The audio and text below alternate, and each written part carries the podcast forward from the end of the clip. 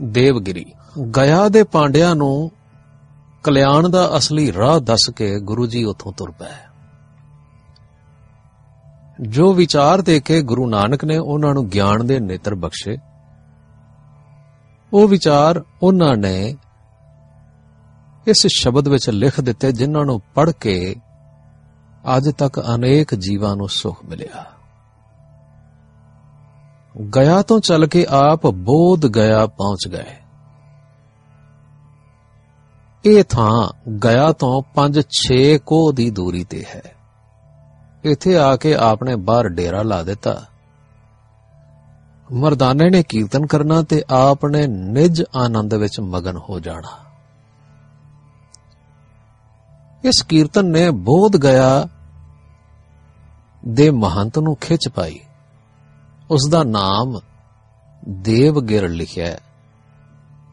ਇਹ ਆਦਮੀ ਹੈਗਾ ਤੇ ਬੋਧੀ ਧਨ ਮੰਦਰ ਦਾ ਮਹੰਤ ਸੀ, ਪਰ ਹੈ ਸੀ ਲਗਭਗ ਸੰਨਿਆਸੀ। ਦਰਅਸਲ ਹਿੰਦੂਆਂ ਨੇ ਜਦੋਂ ਬੋਧ ਮਤ ਹਿੰਦੁਸਤਾਨ ਵਿੱਚੋਂ ਖਤਮ ਕਰ ਦਿੱਤਾ, ਤਾਂ ਇਹ ਬੋਧੀ ਸਥਾਨ ਵੀ ਸਾਂਭ ਲਿਆ ਸੀ। ਜਿੱਥੇ ਬੁੱਧ ਜੀ ਨੇ ਤਪ ਕੀਤਾ ਤੇ ਉਹਨਾਂ ਨੂੰ ਆਪਣੇ ਗਿਆਨ ਦਾ ਅਨੁਭਵ ਹੋਇਆ। ਕਿਉਂਕਿ ਹਿੰਦੂ ਮਹਾਤਮਾ ਬੁੱਧ ਨੂੰ ਅਵਤਾਰ ਵੀ ਮੰਨਦੇ ਨੇ, ਜਿਸ ਕਰਕੇ ਇਹ ਸਥਾਨ ਵੀ ਉਹਨਾਂ ਨੇ ਆਪਣੇ ਅਧਿਕਾਰ ਵਿੱਚ ਲੈ ਲਿਆ। ਇਹ ਮਹੰਤ ਦੇਵਗਿਰੀ ਬਹੁਤ ਸਾਰੇ ਆਪਣੇ ਛੋਟੇ ਮੰਦਰਾਂ ਦੇ ਮਹੰਤਾਂ ਦਾ ਵੱਡਾ ਮਹੰਤ ਤੇ ਮਾਣਯੋਗ ਵਿਅਕਤੀ ਸੀ, ਪਰ ਹੈਗਾ ਸੀ ਸੱਚ ਦਾ ਖੋਜੀ ਤੇ ਵਿਦਵਾਨ। ਵਿਦਿਆ ਨੇ ਇਸ ਦੇ ਮਨ ਨੂੰ ਜਾਣਨਹਾਰ ਤਾਂ ਬਣਾ ਦਿੱਤਾ ਸੀ, ਪਰ ਉਹ ਵੈਰਾਗੀ ਵੀ ਸੀ। ਪਰ ਉਹ ਰਾਗ ਨੂੰ, ਭਾਵ ਦੁਨੀਆ ਦੇ ਮੋਹ ਨੂੰ ਵੈਰਾਗ ਵਿੱਚ ਬਦਲਦਾ ਬਦਲਦਾ ਇਸ ਤਰ੍ਹਾਂ ਹੋ ਗਿਆ ਸੀ। ਜਿਵੇਂ ਦਰਖਤ ਦੀ ਟਾਹਣੀ ਪੱਕੀ ਹੁੰਦੀ ਹੁੰਦੀ ਸੁੱਕ ਜਾਏ, ਤਾਂ ਉਹ ਬਿਲਕੁਲ ਅਚੋਕ ਤੇ ਪੱਕੀ ਹੋ ਜਾਂਦੀ ਹੈ ਪਰ ਉਸ ਦੀ ਇਸ ਪਕਿਆਈ ਤੇ ਕਰੜਾਈ ਵਿੱਚ ਉਸ ਵਿੱਚ ਲਚਕ ਨਹੀਂ ਰਹਿੰਦੀ।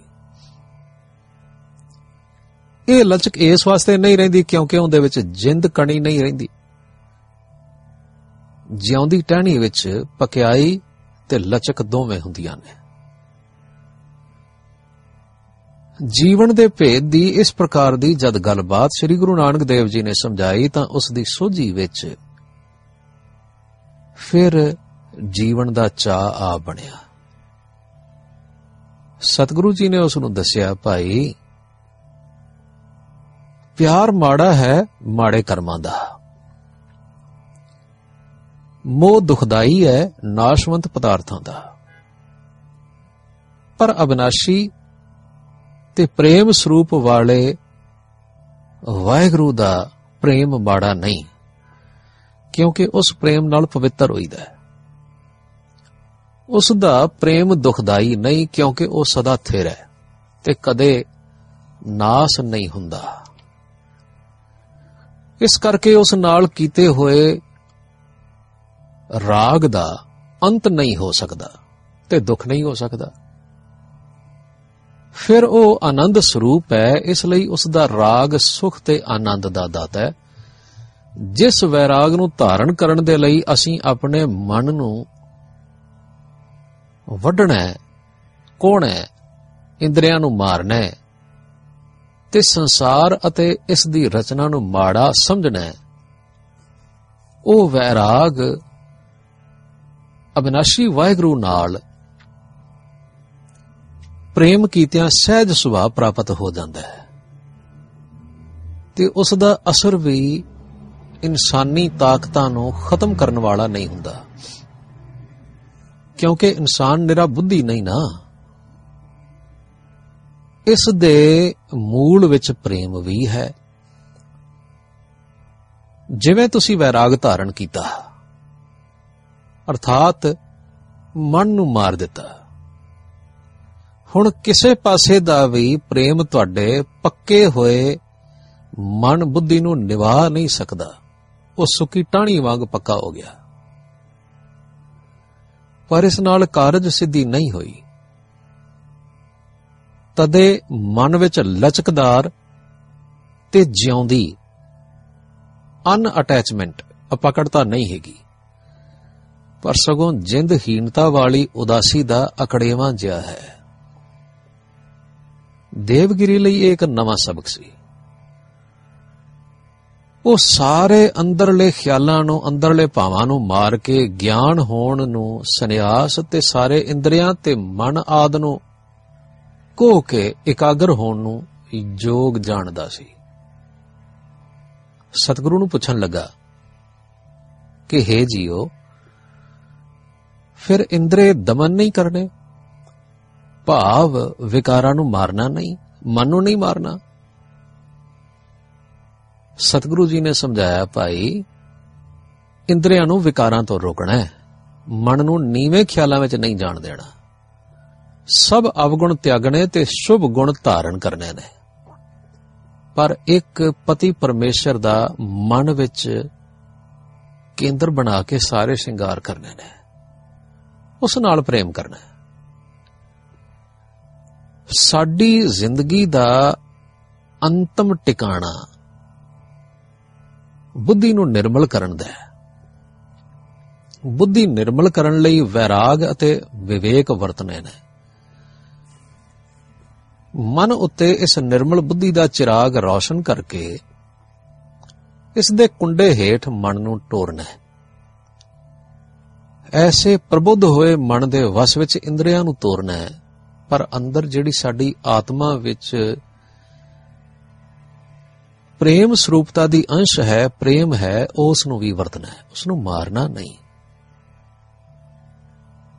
ਉਸ ਨਾਲ ਮਨ ਦੇ ਖਿਆਲ ਨੂੰ ਉੱਪਰਲੇ ਪਾਸੇ ਵੱਲ ਲੱਗੇ ਰਹਿਣ ਵਾਲਾ ਬਣਾਉਣਾ ਹੈ ਤੇ ਬੁੱਧੀ ਦਾ ਟਿਕਾਣਾ ਲੱਭ ਕੇ ਉਸ ਨੂੰ ਜਫਾ ਮਾਰਨਾ ਹੈ।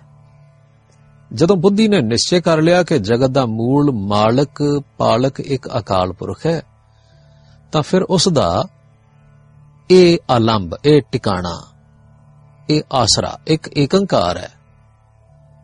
ਅਰਥਾਤ ਅਕਾਲ ਪੁਰਖ ਹੈ।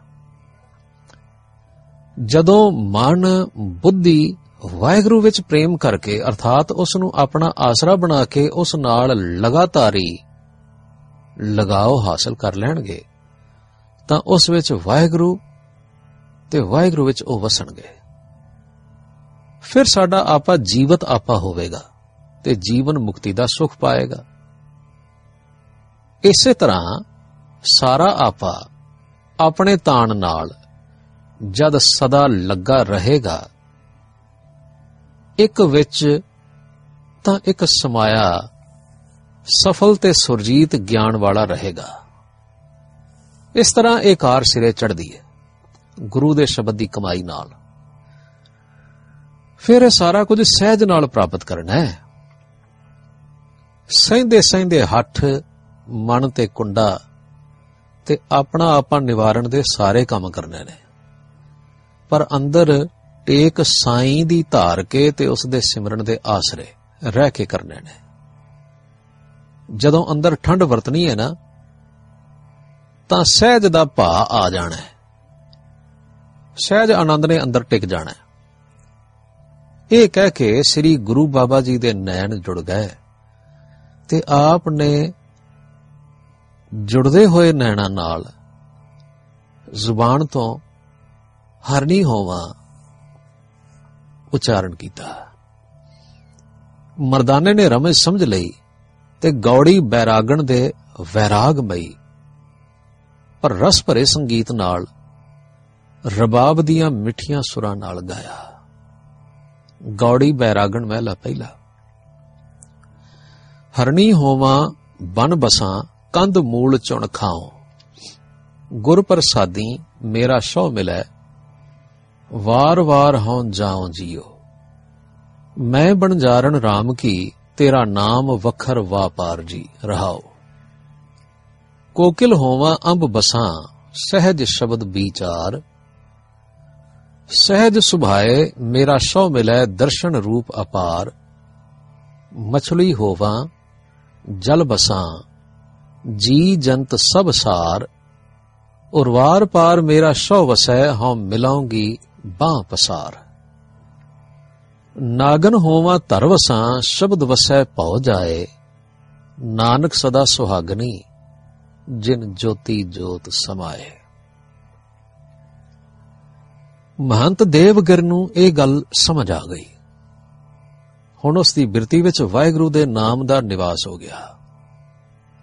ਅੱਠੇ ਪੈਰ ਵਾਹਿਗੁਰੂ ਦੀ ਇੱਕ ਲੇਵ ਟਿਕ ਗਈ।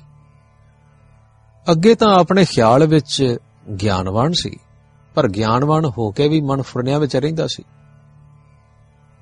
ਕਥਾ, ਵਾਰਤਾ, ਚਰਚਾ, ਵਿਚਾਰ, ਸੰਥਿਆ ਆਦ ਵੇਲੇ ਬ੍ਰਹਮ ਦੇ ਸੰਕਲਪ ਹੀ ਕੇਵਲ ਪੈਦਾ ਹੁੰਦੇ ਸਨ। ਪਰ ਹੁਣ ਸਾਈਂ ਦੀ ਹੋਂਦ ਇੱਕ ਰਸਮਈ ਜਾਂ ਲਗਾਤਾਰੀ ਹੋ ਕੇ ਅੰਦਰ ਵਸ ਗਈ। ਮਨ ਜਿਹੜਾ ਫੁਰਨਿਆਂ ਵਿੱਚ ਖਿੰਡਦਾ ਤੇ ਨਿਤਾਣਾ ਹੁੰਦਾ ਸੀ, ਹੁਣ ਉਹ ਤਾਂਡ ਵਿੱਚ ਤੇ ਸੁਖ ਵਿੱਚ ਆ ਗਿਆ। ਗੁਰੂ ਜੀ ਦਾ ਵਾਕ ਹੈ, ਚੇਤਹਿ ਏਕ ਤਹੀਂ ਸੁਖ ਹੋਏ। ਮਹੰਤ ਦੇਵਗਿਰ ਨੇ ਬਹੁਤ ਦਿਨ ਸਤਿਗੁਰੂ ਨੂੰ ਪਿਆਰ ਨਾਲ ਆਪਣੇ ਕੋਲ ਰੱਖਿਆ। ਤੇ ਉਹਨਾਂ ਦੇ ਦੇਵੀ ਪ੍ਰਭਾਵ ਦਾ, ਉਹਨਾਂ ਦੇ ਰੱਬੀ ਗਿਆਨ ਦਾ, ਉਹਨਾਂ ਦੇ ਵਾਹਿਗੁਰੂ ਦੇ ਪ੍ਰੇਮ ਦਾ ਰਸ ਮਾਣਿਆ ਤੇ ਕੀਰਤਨ ਨਿਰਮੋਲਕ ਹੀਰਾ ਸੁਣ ਸੁਣ ਕੇ ਆਪਣੇ ਆਪੇ ਦਾ ਮੁੱਲ ਵਧਾ ਲਿਆ।